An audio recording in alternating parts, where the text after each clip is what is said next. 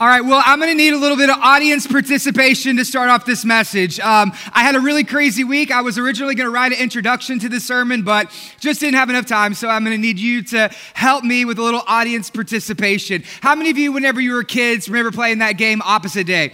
Do you remember playing Opposite Day? Okay, where you say the opposite of whatever is true. Like my grandmother would come in, she'd say, I need you to clean your room. I'd say, absolutely, Nana, would love to clean my room. Give me an hour. An hour later, she'd come back. She said, hey, I thought you were going to clean your room. I said, ha ha, today's opposite day. And then she said, well, you're going to be watching T V for a month, right? Which means grounded, okay? Do you remember that game, Opposite Day? Opposite Day? Okay, I'm today's going to be Opposite Day at Redemption, so I'm going to need your help. I'm going to say something, and then you tell me the opposite. So, cats. Good job. Up. Down. Left. Right. Yes. No. Jesus Christ. The Antichrist. That's right. Today we're going to be talking about the opposite of Jesus Christ. You're in luck today because today we're talking about bum, bum, bum, bum, the Antichrist. Now, at Redemption, you know that we love talking about Jesus. We've actually been studying the book of Mark for about three years now, going verse by verse, chapter by chapter, line by line, through the gospel of Mark, learning about Jesus. Early on in our congregation, there was a need for people to know Jesus. As a young church with a lot of people who were coming to faith, coming back to church, getting baptized, if you go out in the lobby, there's two hundred locks on our baptism wall. That means a lot of people are meeting Jesus in our church, and so we need to know who Jesus is. And so we've been teaching about Jesus, who he is, what he does, and what it means for us to live our lives for him. But today's Opposite Day, because instead of teaching you about Jesus, I'm going to teach you about the Antichrist. Instead of just teaching you about your king, it's important for us to also know our enemy. Instead of just knowing who is for us, we also need to know who is against us. And so, yes, we talk about the love of Jesus, but we also need to understand that there is a real enemy. His name is Satan, and he manifests him fle- himself in the flesh through what is known as the Antichrist. So if you're taking notes, I want you to write this down. Down, it's going to be the thought that guides this message. Whatever God creates, Satan counterfeits. Whatever God creates, Satan counterfeits. God is a creator. Satan is a counterfeiter. Anything that is worth anything eventually is going to have a counterfeit. It's going to have a, a knockoff. So this could be anything between, you know, Nike Air Jordans. This could be handbags that the ladies pick up in Mexico while they're on vacation. This could be knockoff bootleg D V Ds, counterfeit bills. Anything that is worth something eventually is going to be taken, corrupted, twisted, perverted, and it's going to be counterfeited. Nothing in the Bible teaches this more clearly, more specifically than Jesus' teaching on the Antichrist. Whatever God creates, Satan counterfeits. So God creates light, Satan brings darkness. God is good, Satan is evil. God gives life, Satan brings death. God wants to heal you, Satan wants to harm you. God wants to deliver you, Satan wants to deceive you and to destroy you, because whatever God creates, Satan counterfeits. And today, we're going to learn about the the opposite of Jesus Christ. We're going to learn about a person named the Antichrist. So grab your Bibles, turn with me to Mark chapter thirteen, picking up in verse fourteen, where the sermon today is called ten Things That You Probably Never Knew About the Antichrist. You excited? You ready? All right, let's do it. Here we go, diving in. We're going to look at it in three questions. The first question is this: who is the Antichrist? Okay, a lot of people wondering that question, especially after last year we had, amen? People are like, uh, who is this Antichrist? The second thing is, what is he going to do? And then number three, we're going to see what will happen to him in the end. Here's what Jesus says in Mark thirteen, fourteen. But when you see the abomination of desolation, circle it, underline it, highlight it.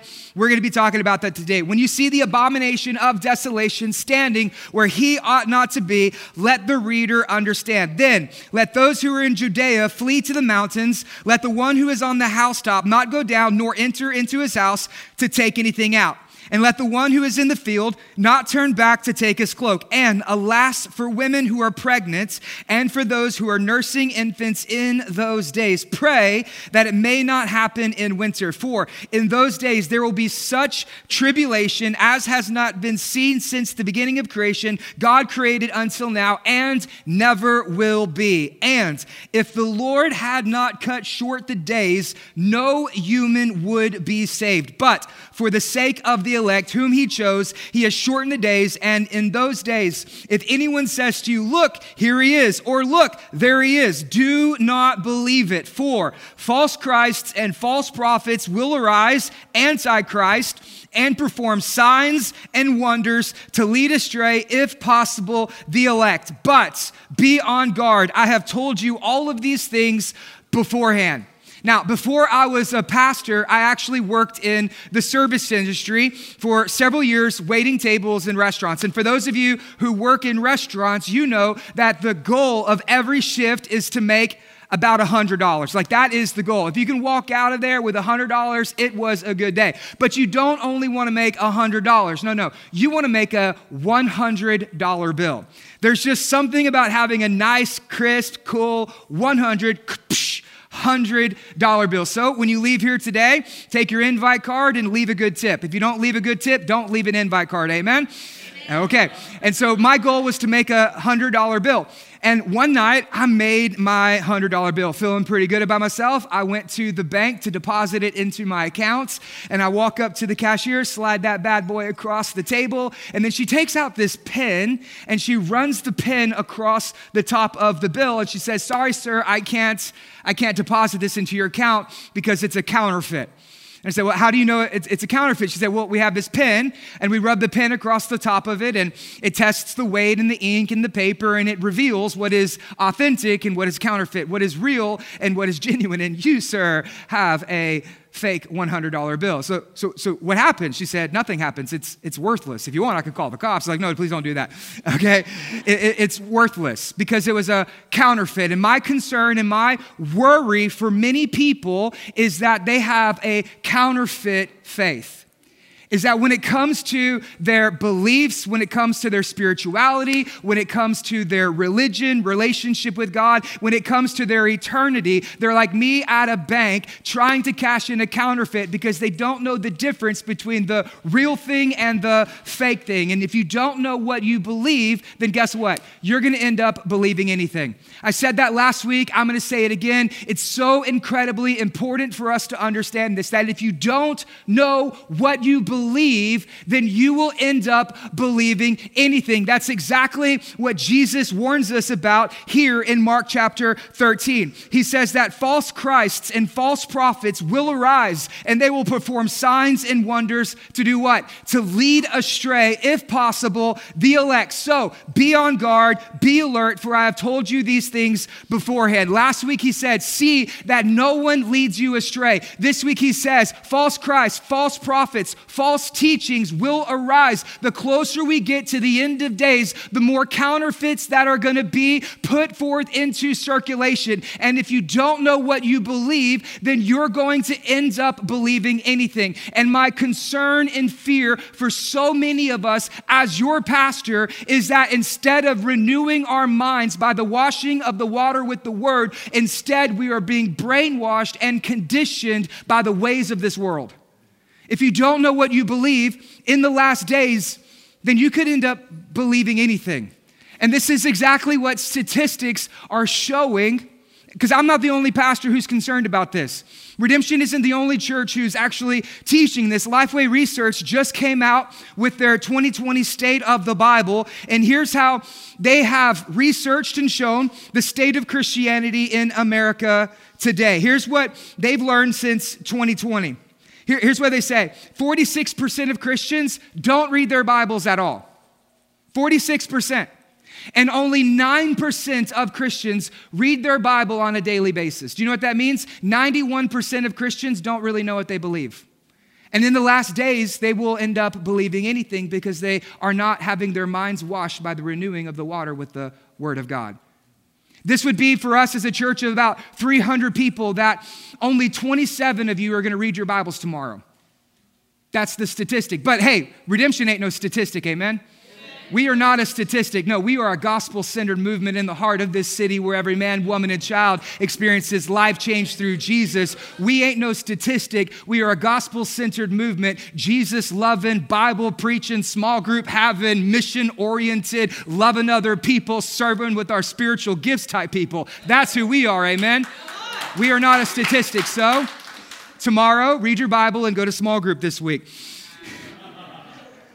Here's what they've also discovered is this, is that people spend more time reading books, blogs, than actually reading their Bible. And because we don't know what we believe, we're relying on celebrities and YouTube pastors to be able to study God's word for us rather than revealing, re, re, re, realizing that we have the Holy Spirit who will teach us the word of God as we read it. Listen, if you don't know what you believe, then you will end up believing anything. But my concern for us goes a lot deeper than that. Not only is there an increase in ignorance in the Church of America, but there's also an increase in deception. Studies also show that fifty-two percent of Americans, they believe that Jesus was a good teacher, but they don't actually believe that he is God. One of the core fundamental doctrines and beliefs for us as Christians, seventy-four percent of believers think that they are saved by their good works and being a good person. sixty percent believe that religion is a matter of personal opinion and not objective truth. And eighty-five percent of people believe that when they die, they are going to heaven. This is what happens when you don't know what you believe. How many of you have ever like been drunk and wake up somewhere that's not your house? Did that ever happen to you? Like you go out, you party, you're like, hey, you're describing Friday night. That's why I'm here at church today. Um, how many of you ever like, how many of you ever like got drunk and then like you wake up somewhere else and you're like there's a lampshade on your head, you got Sharpie all over your face and you can't find your pants. Did that ever happen to you? Okay, hypothetically, that ever happened to you? Thank you, brother. That's America. That's America spiritually. People think that they're doing fine and right and they're saved by their good works. Well, they're going to die, open their eyes, and they're not going to be at home. Instead, they're going to be in hell because they don't know what they believe. And if you don't know what you believe, then you're going to end up believing anything. Why do I, why do I tell you this? Because my concern for us as a church is that many people are like me at the bank trying to cash in a counterfeit. And in the end, it's worthless because you don't really know what you believe. And in the last days, there will be an increase of counterfeits that are put forth. And if you don't know the real thing, you will fall for anything. If you don't know the genuine, you will be fooled by the counterfeit. If you don't know the truth, then you're going to fall for the lies. And so here's what I want to do today. Everything God creates, Satan counterfeits. So I want to take this pen called a Bible, and I want to run it across the counterfeit, so that way we can really see not only who Jesus is, but we can also see who our enemy is, so we can learn and we can discern and we can know the truth from the error. And so here's the thing that we're going to study, the Antichrist, okay? And we're going to look at it in three ways. The first question is this: who is the Antichrist? Here's what Jesus tells us in Mark thirteen fourteen. But when you see the abomination of desolation, standing where he ought not to be, let the reader understand. And then Matthew's parallel account in twenty-five fifteen says this: so when you see the abomination of desolation, he adds this, spoken of by the prophet Daniel. So we're going Old Testament today. We're going to learn about the prophecies that are telling of the forecoming, not just of Jesus, but also of the Antichrist. Last week I told you there are three hundred prophecies referring to the coming of Jesus. one hundred prophecies in the Old Testament refer to his first coming. two hundred prophecies refer to his second coming. And Jesus fulfilled all one hundred prophecies of the Old Testament in his first advent. So you better believe that his second coming, he is being faithful to fulfill the two hundred prophecies. And those prophecies are contained in the book of Daniel as well. And then Daniel speaks about this when standing in the holy place, let the reader understand. In verses one through thirteen, last week we looked at the time leading up to the end times. Jesus said, when you see these things happen, the end is not yet. These are but birth pains. It is a cycle of human nature and depravity taking place, increasing over time. And that's the time leading up to the end times. But last week Jesus said, no, no, no, the end is not yet here. But when you see the abomination of desolation, the end is not just here, the end is now, because this is the mark, the sign, the this is what you're looking for, because now the end has come. It is the abomination of desolation. I want you to look down at it. It says, when you see he, not, not just an it, this is a person. So this is two things. The abomination of desolation is two things. Number one, it is an event. It is something that we can look, something that we can see, but it's also a person, somebody that we have to understand. When the abomination of desolation is standing where he ought not to be, let the reader understand. He's talking about what today we know as the Antichrist. And so before I answer this question, who is the Antichrist? That's what everybody reading the comments on YouTube on this sermon clip want to know. Who is the Antichrist? I need to tell you first who is not the Antichrist. Okay, let me just go ahead and throw this out there. Lean over the plate, take one for the team. It's not Obama. It's also not Joe Biden or Donald Trump. And no matter how much I wish it were to be true, it's not Arnold Schwarzenegger either. Like, that would be amazing. The Austrian death machine, like, I can just see the Battle of Armageddon. It's like, it's like Terminator, and he, he's shooting his A K forty-seven, and there's beasts flying and dragons, and he's like, get to the chopper, okay? But that's not it either, all right? You need to understand something. Is that, are you okay? Is that funny? Okay. You need to understand something. The world does not revolve around America. Amen. I know, it's crazy, right? But the world does not revolve around America, and we as Americans are not the center of the universe. This book is an eternal book. It is a timeless book, therefore it is always timely. Ultimately, this word is not about you. This word is about Jesus. And this is a book that is an ancient book that contains prophecies and words written by men for about a three thousand year period, with Four different languages, four different continents, sixty-six different books written by forty different authors. And there really is only one story from Genesis to Revelation, and that's the story of covenants and the story of fulfillment. So in Genesis, as the story opens up, God makes Adam and Eve, our first parents, places them in the garden, and his whole goal and plan is for relationship with them, that he would dwell amongst them, that he would be their God, and that they would be his people. Well, they sinned, they fell, rebelled, and then God comes to a man named Noah, makes that same promise, comes to a man named Abraham, makes him a promise that he would be the father of many nations and that from him all nations would be blessed. And then he comes to another man named Moses and leads and delivers them into the promised land. That great nation is established as Israel. And then God comes to a man named David, makes a covenant that he would build his temple where God would dwell amongst his people. Again, that he would be their God and they would be his people. And every single covenant failed, but God was faithful to keep his end of the agreement. He sends his son Jesus. Jesus comes. He goes into the temple. He is our perfect sacrifice. He is our great high priest. He fulfills the covenant on our part and on God's part. And now God dwells and resides inside his people. The relationship of the covenant has been fulfilled through Jesus. So the whole storyline of the Bible is God leading his people People to the temple. The whole storyline of the book of Mark is this. Jesus comes in Mark one. He journeys from Galilee. Guess where he's heading to? Jerusalem. Where's this story taking place at? The temple.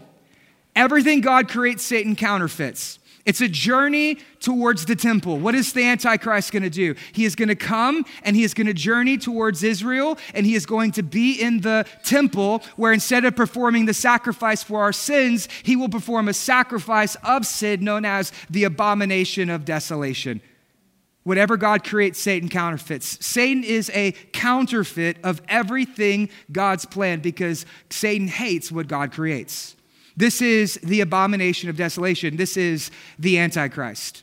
And he also goes by many different names. The most popular name that he goes by is what we're calling him today, the Antichrist. And that word actually only appears in the book of First John. It doesn't show up in Daniel nor in Revelation, but it only appears in the book of First John. And here's, here's what it says. First John says this in two eighteen, "Dear children, this is the last hour." People say, do you really believe that we're in the last days? Well, First John says we are. This book was written two thousand years ago, and it says we are in the last hour. We are in the last days. John tells us, yes, the moment that Jesus ascended into heaven, the end times began. And he says, we are in the last hour. And here's what he goes. "And as you have heard, the Antichrist is coming. But listen to this. Even now, many Antichrists have come. This is how we know that it is the last hour." So there is one Antichrist, but there is also many antichrists that have come. You say, how is that possible? Well, an antichrist is a spirit, but at the same time, it is a person. And there have been many antichrists. You want to know, how do you say that? Well, personally, here's what I believe. I'm not going to be dogmatic and make a doctrine of it, but this is my personal opinion. That no one knows the day nor the hour, not the angels, nor the Son of Man, but only the Father in heaven. Who is Satan? Satan is nothing but a fallen angel. And Satan does not know the day nor the hour, so he's always on guard, waiting and ready and prepared for whenever that day can come. So he always has somebody waiting in the wings. And the abomination of desolation spoken of in the book of Daniel happened about thirty to forty years before Jesus came on the scene, and a man named um, Antiochus Epiphanes. Antiochus means God-man. Epiphanes means madman. And he is a Greek ruler who comes in and he destroys Israel. And he sets himself up to be God in the flesh. He's the God-man. But at the same time, he was a madman. He murdered some eight hundred thousand Jews in one single day. He goes into the temple, and instead of sacrificing a lamb, which is symbolic of people having their sins forgiven, he sacrifices a pig, which is an unclean animal, on the temple, and he performs the abomination of desolation, and he destroys and murders the Jews. That is Antiochus, Antiochus Epiphanes, the first abomination. But it could also refer to Caligula, who also set up a statue of himself in the high holy place of the temple. It, it could refer to Nero, who was persecuting the Jews and murdering the Christians in the first century at the time of the writing of the book of Mark. It could also refer to Titus, who overthrew and laid siege to the city of Jerusalem. And he's the one who destroyed the temple. He stole all of the gold, all of the money. And that's the reason there is no temple or holy place for the Jews to worship today, because they are still still in exile, unable to return to the temple. This is the spirit of the Antichrist, and this is the person of the Antichrist. Anyone who opposes Jesus, hates the church, and persecutes the Jews is an Antichrist. It could also refer to Genghis Khan. It could refer to Hitler. It could refer to Charlemagne. It could be Stalin. It could be Nat Zee Soon. It could be Mao in China. It is anyone who is politically motivated to persecute the church and use their power to oppress people. That is the spirit of the Antichrist at work. In every age, in every generation, Satan does not know the day nor the hour, so he has someone waiting in the wings just in case. Satan is ready for the last last day. Are you ready? Are you prepared? Don't let your enemy be more prepared than you. He also goes by other names. So here's what we see, that the most popular name may be the Antichrist, but in Mark and in Daniel, he's referred to as the abomination of desolation. In Daniel seven, he's referred to as the king of Babylon. Isaiah fourteen four, the little horn in Daniel seven eight. We see the prince in Daniel nine twenty-six. Revelation calls him the beast, the man of lawlessness, and the son of perdition or evil, Second Thessalonians two three through eight. And some of your translations will refer to him as the son of Satan. Whatever God creates, Satan counterfeits. So Jesus is the son of God. The Antichrist is is the son of Satan. Jesus manifests himself in the flesh. The Antichrist will manifest himself in the flesh. Jesus goes to Jerusalem. The Antichrist will show up in Jerusalem. Jesus goes into the temple. The Antichrist will come into the temple. Jesus performs the sacrifice on our behalf for our sins. The Antichrist will perform a sacrifice of sin to be able to deceive and to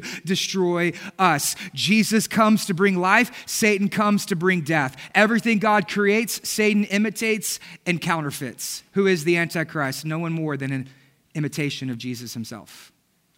The second thing we see is this. What will the Antichrist do? Now, next week, we're going to dive deeper into Mark thirteen, fourteen through this section in twenty-three, and we're going to look at what Jesus calls here the time of great tribulation. one through thirteen leads up to the two thousand years of history up until this point. Mark fourteen actually begins what is known the seven years, the period of great tribulation. We're going to dive deeper into that tomorrow, or next week rather, but here's what I want you to understand in the meantime, is that truth is only one generation away from extinction. If you're taking notes, I want you to write that down. Truth is always one generation away from extinction. We don't know when Jesus is coming back, but we do know that Jesus will come back. Just because it hasn't happened yet doesn't mean that it's not going to happen. And right now, as we're preaching this series, this may be new for some of you because our generation has not taught this, has not thought about this, has not studied deeply about this, nor been intellectually honest with themselves over this subject. We've avoided it, we've rejected it, we've denied it, and we've come to the false conclusion that just because we don't know everything means we can't know anything, and so we've allowed ourselves to become ignorant over this subject. That's why Jesus says, let the reader understand. He wants you to know this. He wants you to be ready for this. He wants his church to teach these things. And as we're teaching in this sermon series, what we're doing actually is we're standing on the shoulders of giants of church history, men and women, Bible teachers, pastors, theologians, scholars, third grade Sunday school teachers who did their best, God bless them. But we are standing on the shoulders of generations of church history who have been faithfully teaching Teaching the word of God, who have been preaching the doctrine of eschatology, who have been trying to not scare the church, but to prepare the church about the coming trials and tribulations. Because if we do not know what we believe, then guess what's going to happen? We'll believe anything. Truth is but one generation away from extinction. If you don't learn these words from the church, then you're going to hear them from the culture. And if Satan can get the pulpit, you better believe he can get the pew. Truth is only one generation away from extinction. And so we must teach these things so that way we can be ready and prepared for when that day comes. It could be today. It could be tomorrow. It could be a thousand years. But my job as your pastor is to prepare you for that day. And so with that being said, let me give you ten things that you never knew about the Antichrist. Here's the first thing I want you to understand is that he will establish seven years of peace. In the book of Daniel, it speaks directly, chapter eleven, about the rise of the Antichrist. The abomination of desolation marks the three and a half year period.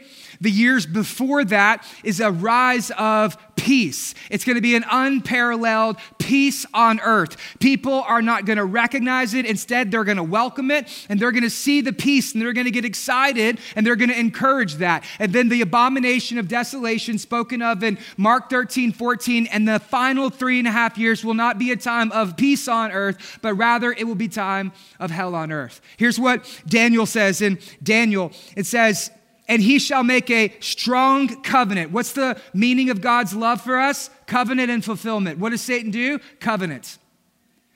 Everything God creates, Satan imitates and counterfeits. God makes a covenant with his people. Satan comes and makes a covenant with people as well. For one week, that's seven years, symbolic language. And for half the week, three and a half years, he shall put an end to sacrifice and to offerings. And then on the wing of the abominations that shall come the one who makes desolate. What is that? That's what Jesus is preaching over here, the abomination of desolation. How do we know the rise of the Antichrist? He is someone who's going to come and he is going to bring great peace. What I find so fascinating is this. How long was Jesus' ministry on earth? About three years. And who, who is Jesus? He comes as the Prince of Peace, right? Three and a half years, the Antichrist comes and counterfeits the ministry that Jesus performed. Signs, wonders, miracles, healings. We'll dive into it deeper in just a moment. But everything God creates, Satan counterfeits. And so he comes and he brings peace. Three and a half years will be peace on earth. But then once the abomination of desolation takes place, all hell will break loose. Under his rule, the whole world will be united in mission and vision and focus, economically, politically, religiously. See, the whole goal of Jesus, what he comes to do is he comes to gather the nations. The reason why Jesus has not yet returned is because he is gathering the nations unto himself. The Great Commission is that we would go make disciples of all nations. In Acts one eight, it says that you will be my witnesses from Jerusalem, Judea, Samaria, and to the ends of the earth. Our call is to reach the nations. The Antichrist comes in, and guess what he does? He fulfills his own demonic commission, and he gathers the nations unto himself. The nations will be represented by ten greater armies and nations. He will come in as economic uncertainty is rising at an all-time high. He will establish a one-world currency. Religious tensions will also increase. And he's going to settle these religious intentions through compromise, getting people to compromise their convictions with a false pretense of compassion. And for three and a half years, people will believe that there is peace. But it will not be the shalom peace that God promises. No, no, no. It will be a satanic peace that counterfeits what God actually wants. I'm just reminded in the book of Jeremiah, the prophet says, woe to those who call evil good, and woe to those who cry out, peace, peace, peace, when there is no peace. It's a false peace by a false prophet. It ain't real. Have you ever heard that saying, might makes right? Okay, the one with the guns makes the rules. That's how this works. It's not a peace that passes understanding. It is a peace where if anybody crosses him, he will crush them. It's might makes right. It's like a drug cartel. Takes control of the town, says, hey, we finally have peace. Meanwhile, the people are in poverty and squalor, and nobody can rise up and fight them because if they do, they will be murdered. This is how the Antichrist will rule. During this time, he's also going to allow the Jewish people to even begin to rebuild their temple. And as they begin to rebuild their temple, they're going to be excited. He's probably going to fund it. He's probably going to support it.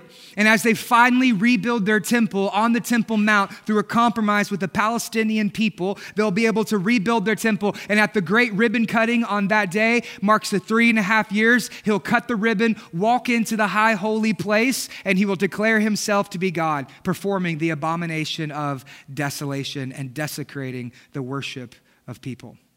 This is the Antichrist. When you see this, it's too late. Satan's plan is already in place, and so you need to be prepared for that day. That's the first thing. Be on guard. Watch out for the seven years that lead to the abomination of desolation. Number two, he will rule with charm if possible, but he will rule through force if necessary. Daniel eleven twenty-one, he shall come in without warning. People are like, who's the Antichrist? Oh, I think I know who it is. Nobody knows who he's going to be. Do you know why? He's going to come without warning. Nobody even recognized Jesus when he came on the scene either. He will be a counterfeit in every way to the Lord Christ. Nobody will know. He's going to come without warning. And so you can guess the best you want right now, but nobody knows. The Bible says he will come in without warning. He will obtain the kingdom by flatteries. He's going to be nice. He's going to be sweet. He's going to be winsome and charming, probably with a nice white smile. He's going to have armies that shall be utterly swept away before him and be broken, even the prince of the covenant. He will rule by charm. People are going to love him. They're going to laugh at his jokes. He is going to basically be all things to all people. But if you cross him, he will crush you. And if he can't deceive you, he'll do what my Nana always said Satan will do. If he can't deceive you, he will destroy you. That's what Satan wants to do. That's the way the Antichrist rules. Number three, he will be spiritual, but not religious. How many of you ever heard somebody say this? Oh, I'm spiritual, but not religious. The other day, I invited somebody to church, and they're like, hey, would you like to come to church with me? They're like, ah, I'm just not really into church. And I'm like, it's okay. When I first started going, I wasn't really into church either. And they're like, well, I, I'm just, I, I'm spiritual, but I'm not religious. Listen, Satan doesn't care if you're spiritual. You know why? Because demons are spirits. There are unclean spirits. Not every spirit is from the Lord. First John says to test the spirits because not all spirits are from God. He doesn't care if you're spiritual. Listen, demons believe in God. James says that the demons believe in God and they shudder. If the demons shudder before God, have some fear of God yourself. You're going to be spiritual. The goal is not to be spiritual. The goal is to be filled with the Holy Spirit. The goal is not to be religious. The goal is to be like Jesus. And Satan doesn't care if you're spiritual, because we live in a day where people want to be enlightened. Meanwhile, they're blind and they are darkened. They're darkened by the demonic deception that are, they are spiritual but not religious. Listen to what it says here. Daniel eight, twenty-three through twenty-four. When the transgressors, what's that? That's, that's us. We're the transgressors. When the transgressors have reached their limits, a king with bold face, one who understands riddles, shall arise, and his power shall be great. But where does that power come from? It's not by his own power. It's a demonic power that influences and empowers him. And I love what it says here. The one who understands riddles. That's amazing. Some of your translations are going to say this: the one who speaks in dark sentences. Now, as your pastor, here's what I encourage you all the time. I encourage you to pray that you might receive the gift of the Holy Spirit through his baptism, so that way you can speak in tongues. I pray that every single one of us would be able to speak in tongues. This is the opposite of that. He's not speaking in the tongues of angels. He's speaking in the tongues of demons. He is speaking in dark sentences, and he understands riddles. He will be a psychic. He will be a medium. He will be a prophet. He will have prophecies. He will be able to perform miracles, read minds, speak in dark sentences. He will be empowered by unclean spirits. He will be energized and obsessed by the occult. And I believe that this is how he's going to end up flattering so many people. People are going to be like believing him. They're going to be retweeting and sharing him in their Instagram stories, because he's going to seem so enlightened to them, and he's going to impress them with his dark sentences. We live in a culture that is primed and ready for this to happen. That's why every girl you see on Instagram wearing yoga pants is posting about crystals and aligning her chakra and biting herself into a pretzel and her spirit animal. Oh, I just need to tap into my inner being. No, garbage. That's all demonic deception, setting us up for the day of the abomination of desolation to come. We live and we breathe in a world where Satan is ha- hiding in plain sight right in front of us, and we accept it as normal. This is why every movie or T V show has something to do with demons or the demonic possession or sci-fi or the occult or alien invasions, encounters, werewolves and vampires. Basically, we are living in a day where Satan is hiding in plain sight, and we are no longer, we are no longer resisting evil, but rather we are being entertained by it, and we are laughing and we are joining in on the evil itself. This is why he says, when the transgressors have reached their limit. Basically, when social conditioning has happened, when we are swimming in the demonic the way the fish swims in the sea, we don't even recognize we're wet anymore. It's just normal life now. And that all prepares our hearts to receive the Antichrist. Number four, he will dismantle the nuclear family. He shall pay no attention to the gods of the fathers, to the beloved one of women. Here, Daniel here is talking about the traditional family structure that has been prevalent throughout all of human history. No matter what you have seen on the internet, no matter what you have shared, no matter what you have seen on a YouTube video or what your college professor has told you, the family is the foundation of civilization. One man, one woman in a covenant for life that produces children. This is how humanity has flourished for millennia. This is how God has created and designed the universe to operate. It is the foundation of the human flourishing, and he will have no regard for that. In fact, he will laugh at it, make fun of it. He will ridicule it, consider it to be irrelevant, a, a relic of days gone past, and begin to accuse people of, let's say, being on the wrong side of history. History? No, history would show for the last millennia that the family is the foundation of the human civilization, and he will try to erode and eradicate and destroy the nuclear family system. We're seeing this play out in our culture today. Listen, the best thing that you could give your kids is not a good G P A. The best thing you can give your kids is not to make the all-star team at T-ball and not good manners. The best gift you could ever give your kids is a mom and dad who love each other. The number one indicator of drug addiction and poverty is growing up in a home without a father. Tonight, we're going to have forty percent of children go to bed without a dad in their home. For the first time in the nation's history, more children are born out of wedlock than in marriage. We're already seeing the erosion of the family system take place. And we're going to see it continue to degrade and degrade and degrade and become more popular and become more celebrated. It's an erasure of gender. It's an erasure of sexuality, erasure of the marriage and of children and of family. And the defeat of the family will come with a hashtag and a parade. Better believe it. We're welcoming in the Antichrist. It's a complete reversal of God's design. In Genesis, what do we see? God created them male and female.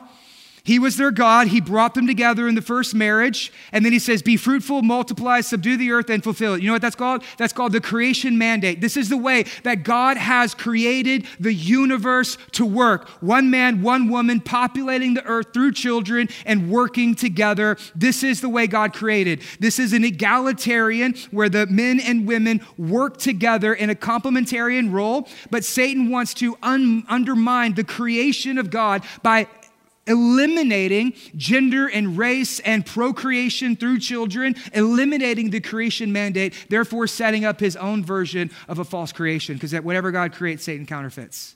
He will come and dismantle the family. Number five, he will declare himself to be God. Second Thessalonians two four, Paul says, let no one deceive you. Do you know why he warns you to not be deceived? Because it's possible that you're wrong. People say, I, I, I'm not deceived. Okay, that's what people who are deceived say. The nature of deception is you don't know that you're deceived, so you need to be alert and on guard. Let you make sure that no one deceives you nor leads you astray. For in that day, he's talking about the second coming, the great day of the Lord. In that day, that day will not come until when? Until the rebellion comes first. There's going to be a day where people rise up against God. People rise up against the church. There will be a time of increased rebellion in those days. And the man of lawlessness, that is the Antichrist, he will be revealed, the son of destruction, who opposes and exalts himself against every so-called God, object of worship, so that he takes his seat. Where's he going to take his seat at? In the temple. Where is Jesus preaching this message at? Overlooking the temple. He will take his seat in the temple, proclaiming himself to be God. He will demand worship. He will demand total allegiance. People will fall down before him. They will worship him. They will marvel at him. They will listen to his teachings. They will download his podcasts, and they will surrender themselves to him. This is the Antichrist. People often wonder, they say, what is the mark of the beast?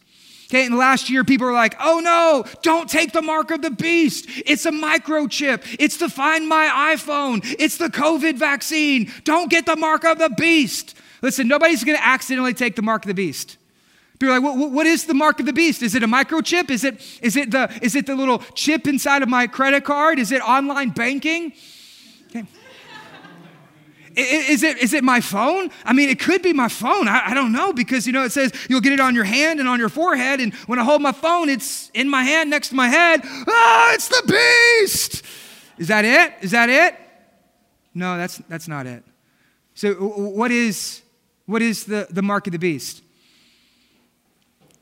In the Old Testament, the sign of your allegiance to God was circumcision.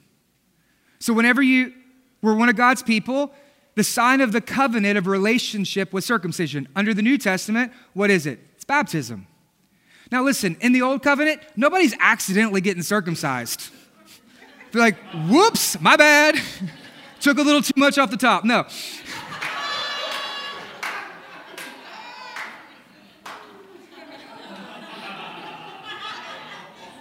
I won't say that second service.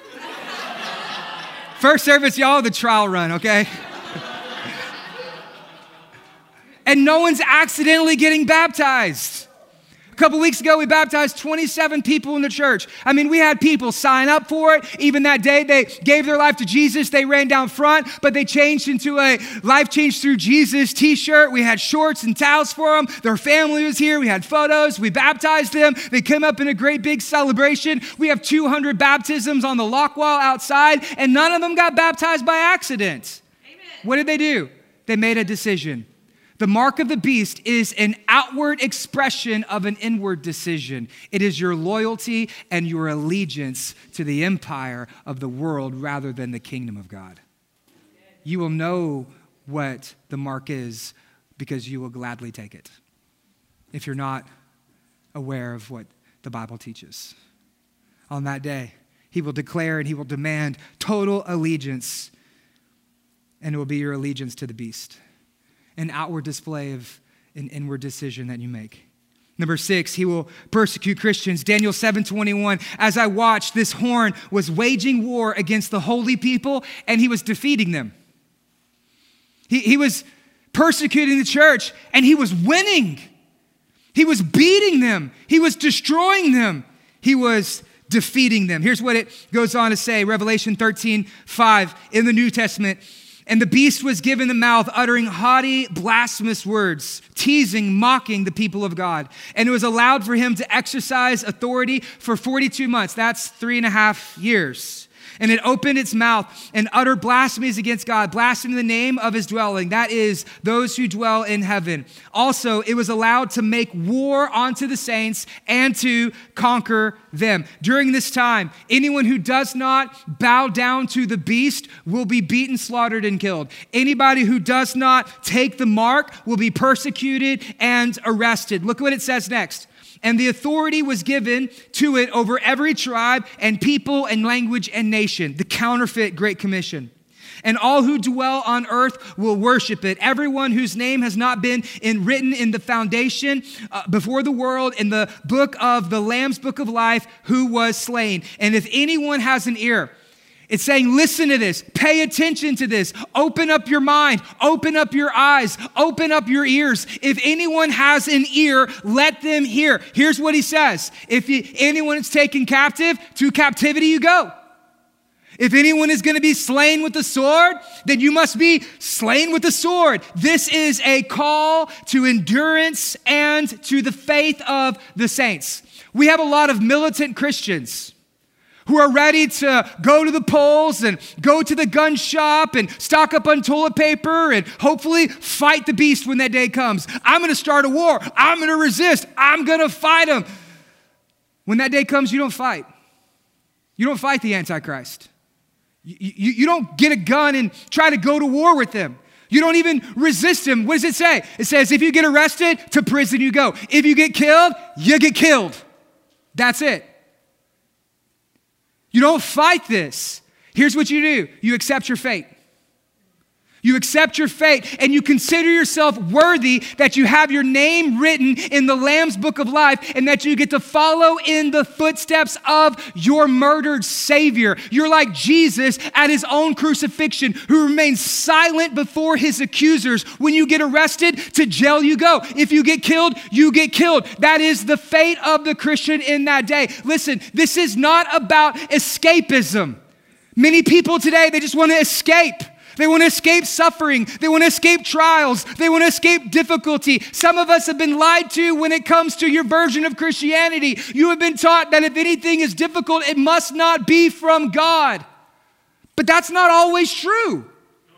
Sometimes there is not a time of escape. Sometimes there is a time of embracing the love of God in a way that you would never experience while you're comfortable. Sometimes there is a call to the perseverance of the saints and to endure in faith. You will not escape this, but some of us, I am gravely concerned because I don't know if you have the strength to endure this. Are you sure about what you believe? It's easy today to bow your head, close your eyes, raise your hand, pray a prayer, walk the aisle, and have a bumper sticker on the back of your car that says you're on Team Jesus. That's easy. But are you so con- are you, are you so convicted about your convictions that when persecution comes, you will be able to stand on that day? Are you so sure of the decision that you made that on that day, you will be able to say, yes, I'm still, I'm still with Jesus? I mean, the last year has been tough. twenty twenty, it's been tough. It's been rough. But if a pandemic can do this to a church, imagine what persecution's gonna do to you. If one-third of Christians no longer attend church today because of a pandemic, what's going to happen when the first wave of persecution comes against us? Churches are reopened, but many pastors, they're reporting that people aren't coming back to the church. And if that's what happens when a pandemic and some riots and some protests and when people get famous on social media and they can lead you and deceive you and they can trick you and you get so caught up in these things that when churches reopen, you're not there. If that's what happens, if a pandemic can do this, God help us when real persecution comes. Some of us be folding like lawn chairs anytime something difficult comes our way. As if, as if it's hard, it must not be from God. What are you going to do when it costs you your job? When it costs you your family? When your children are ridiculing you? What are you going to do whenever somebody turns their back on you, makes fun of you? What are you going to do when they start foreclosing your home? When they start repossessing your car? Whenever you're not allowed to buy or sell or trade goods? You're like, I love Jesus, but I also love Starbucks. Ooh, it's really tough. Like, I need a, I need a Frappuccino, but at the same time, uh, you know, I do, I do love Jesus. That's going to be the decisions that we have to make. And my concern is that some of us, we love our stuff more than our Savior. Materialism is a disease in the church, and it's how the beast is going to take us out. Because we love our stuff more than we love our God. Are you really going to be able to stand that day? Are you going to follow Jesus if it costs you everything? If anyone has ear, let him hear. This is not a call to escapism. This is a call to endurance and perseverance of the saints. We will not escape it, but my, my grave concern for us and why I believe that Jesus has this tucked in the Gospel of Mark is this, is he wants us to be ready, because my concern is some of us will not endure this. It goes on, and we also read this, number seven, he will perform miracles.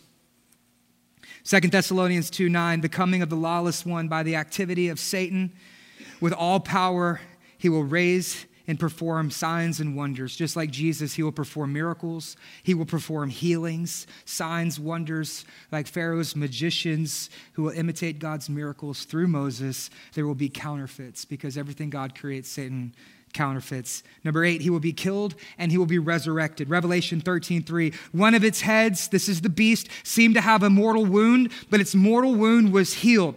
And the whole earth marveled as they followed the beast. In Revelation thirteen fourteen, a few verses down, by these signs that is allowed to work, the presence of the beast, it deceives those who dwell on earth, telling them, make an image, erect a god, bow down, worship the image of the beast who was wounded by the sword and yet lived. He is a counterfeit in every single way. Jesus ministered for three years. He will minister for three years. Jesus comes preaching peace. G- the Antichrist will come preaching peace. He was killed and resurrected. The Antichrist at the end of the three and a half year period will be killed and he will be resurrected. This is why Jesus warns us in the last days, when you see false Christ, don't listen to him. In Mark thirteen twenty-three, he says, if you see anybody says, look, there he is, there he is, don't listen to them. I wouldn't be surprised if in the last days, there's going to be some pastors in the pulpit saying, you know what, we got it wrong. Here's the real Jesus. I wouldn't be surprised if there's going to be some people who grew up in the church, and then when the Antichrist comes, they're like, oh, it's the second coming of Jesus, and they will confuse the real Christ for the counterfeit on that day. Why? Because they don't read their Bible and they don't know what they believe. He's a counterfeit in every single way. He will be filled with the power of Satan. Revelation thirteen two. And the beast that I saw was like a leopard, and its feet were like the bear, and its mouth was like the lion's mouth. And the dragon gave it its power and is thrown by great authority. Here he's repeating the prophecies of Daniel. And I know I've already given you like seventy scriptures today, and I can't dive into the book of Daniel right now, but the prophecy in Daniel is that there was a one beast that was made up of four different animals. It like had the body of a bear and the head of a lion and that of a leper. And all of these animals represented different political kingdoms, different nations of the world. So you had the Persians and the Medes, you had the Babylonians, and you also had the Greeks. And it was all represented in, in individual beasts. But yet here we see in Revelation that all the beasts are combined. They are a conglomerate of economic power, of political power, of influence, of military might. What Revelation is saying is he will be like the great empires that come before, but he will be all all of them rolled up into one. He will have the education reform of Greece. He will have the power and the might of Babylon. He will be like the Medes and he will be like the Persians, but it will all be wrapped up into one political system. Listen, in the last days, people will worship politics as their own God. This is what we've seen in America over the last four years. We have seen people worshiping presidents as if they were their savior. And every political election, you got, you got one side fighting against the other and declaring war and declaring victor, and they're going at it and against it. You know what that is? That's nothing more than the beast.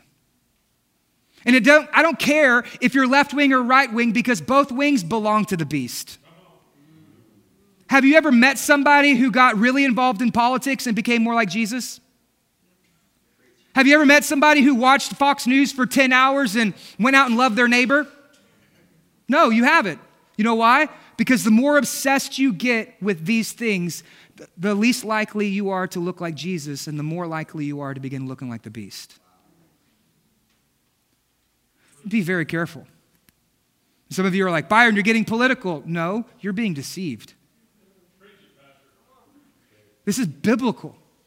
In those days, a military leader, a politician will rise up, and people will declare them to be their victor, rather than recognizing that Jesus is our victor, and we don't worship the empire, we worship at the foot of the king, and we belong to a kingdom that is not of this world. Amen. Which leads to number ten. He will lead the nations of the world into a final battle. Here's what it says. And I saw the beast and the kings of the earth with their armies gathered to make war against him who was sitting on the horse and against his enemy. Ultimately, here is the goal. The goal is to gather the nations. The goal is to lead them into a final battle. One last stand from a defeated foe to overthrow the conquering king. And right now, some of you are like, Byron, do you really believe this? Like, does the Bible really teach these things? Like those of you who are guests, you're like, I think I came on the wrong week. Maybe I'll come back next week. Well, let me just give you a verse uh, that we're going to read next week as we study the, the Great Tribulation. Here, here's a verse. The men gnawed their tongues in agony and cursed the God of heaven because of their sores. So yeah, come back next week. That's going to be fun. But here Jesus says, let the reader understand. Because so few of us actually do. This is the reason that truth is one generation away from extinction, because we don't understand these things. We don't teach them. We don't study them. We don't meditate on them. We don't even think about them. And that means that when this day comes, we will not be prepared for them. He says, let the reader understand. Why do we teach these things? Why, why do we teach this? Number one, it's because it's in the Bible.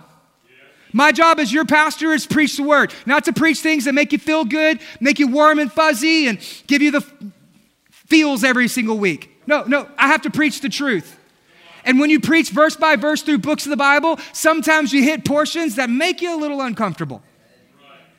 And so I can't skip it. My job is to preach it. So that's one reason. The second reason is I have to prepare you. To prepare you to understand what to expect when these days come. And you say, shouldn't church just be exciting? Shouldn't it just be motivating? I mean, I come here to get a word that's going to get me through the week, uplift me, pat me on the back, pop me on the butt, tell me, Pastor, it's going to be okay. And that's the problem, is that so many of us are living in a la-la land of Christian escapism rather than having a mission-filled heart of perseverance and the endurance of our faith. These words are a wake-up call. They're a wake-up call to a church that is asleep, These words are a wake-up call to every Christian who's driving in their car, singing Kumbaya and their favorite new album on Spotify, who are listening to self-help sermons instead of relying on the power of the Holy Spirit and the Word of God to get them through the week. These words are a wake-up call to every Christian who has taken the path of least resistance and stopped making a difference in your life. These words are a wake-up call for every time you retweet and share a Bible verse on your Instagram. Meanwhile, you don't know the name of your neighbors, and every single day they are dying and going to hell while you are safe and comfortable. These words are a wake-up call. Satan doesn't care if you own a Bible as long as you don't read your Bible. Satan doesn't care if you go to church as long as you're not being the church. Satan doesn't care if you were baptized when you were a baby as long as you're not living out your faith. Satan doesn't care if you profess to follow Jesus. He just doesn't want you to actually practice. These words are a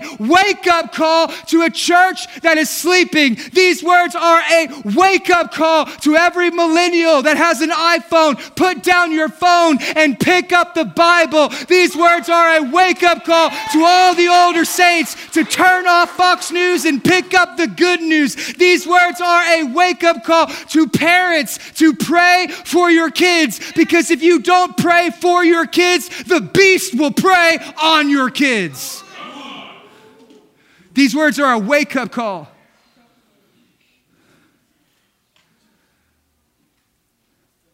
We need to have a mindset of the end times because we don't know the day or the hour or when this day will come.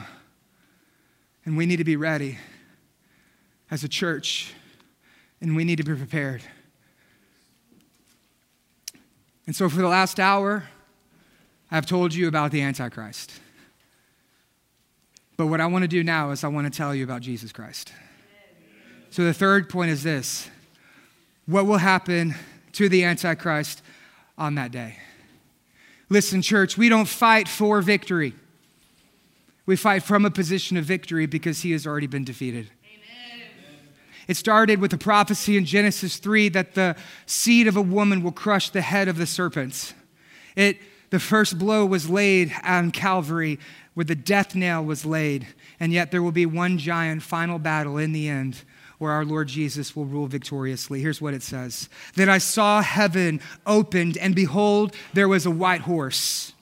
The one who rode on this white horse, his name was Faithful and True." He is not the counterfeit. He is the authentic. He is not the lie. He is the truth. He does not come to bring fear. He comes to bring faith. And in righteousness, he judges and he makes war. The first time Jesus came, he was a suffering servant. The next time Jesus returns, he will be our warrior king. The first time he came as the sacrificial lamb, the next time he will come as the lion of the tribe of Judah. He comes and he makes war. His eyes are like flames of fire, and on his head are many crowns, and he has a name written that no one but himself knows, and he is clothed in a robe that is dipped in blood, and by the name by which he is called is the Word of God. He is the Word made flesh, come to deliver, come to heal, come to bring the truth. And the armies of heaven, arrayed in fine linen, white and pure. They are not defiled. They are not broken. They are not stained by sin. They are pure and holy whites, and they were falling on him white horses. And from his mouth comes a sharp sword, which to strike down the nations.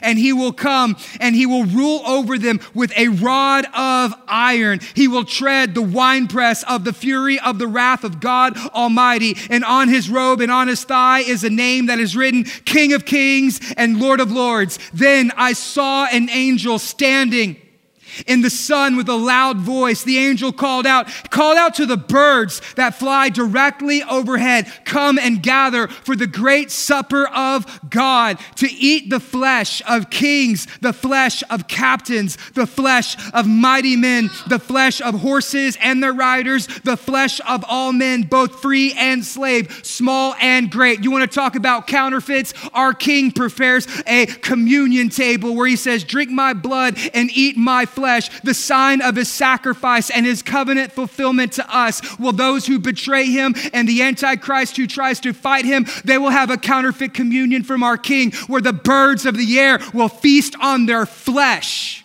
and will eat them and will devour them. Goes on, both free and great. And I saw the beast and the kings of earth with their armies gathered to make war against him who was sitting on the horse and against his army. And the beast was captured. What's going to happen to the beast? He will be captured. And with it, the false prophet and the pretense, who had done by the signs by which he deceived those who had received the mark of the beast and those who worshiped in its image. These two, they were thrown alive. What's going to happen in the end? They will be thrown alive into the lake of fire that burns with sulfur, and the rest were slain by the sword that came from the mouth of him, Jesus, who was sitting on the horse, and all the birds were gorged with their flesh. He is defeated. He is conquered. He has been overthrown. He has been laid siege against. That great serpent of Genesis grew over time into a dragon by revelation, but our King Jesus is a dragon slayer. He shows up and fulfills the prophecy of Genesis. The seed of the woman crushes the head of the serpent, and our King Jesus slits the throat of that dragon and casts him down into the eternal lake of fire. This is our King. This is our Jesus. Yes, you need to know your enemy, but more importantly, you need to know your King.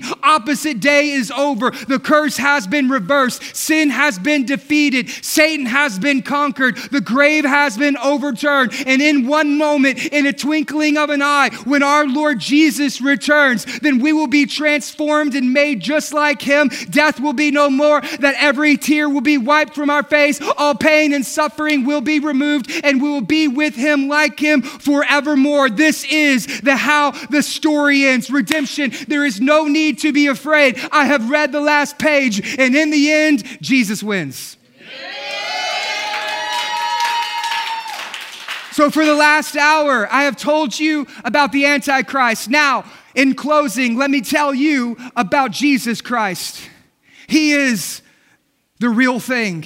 He is the genuine. He is the Lord, the Savior, the ruling heavyweight champion of the universe. Our Jesus wins. The Antichrist was from below, but Jesus is from above. He exalts himself, but Jesus humbles himself. He comes to destroy, but Jesus comes to save. He is the lie, but Jesus is the truth. He is the lawless one, but Jesus is the holy one. He is the beast, but Jesus Jesus is the lion and the lamb. He hates you, but Jesus loves you. He brings death, but Jesus brings life. He is a counterfeiter, but Jesus is a creator. He is a dragon, but Jesus is the dragon slayer. I have read the last page, Redemption, and in the end, Jesus wins.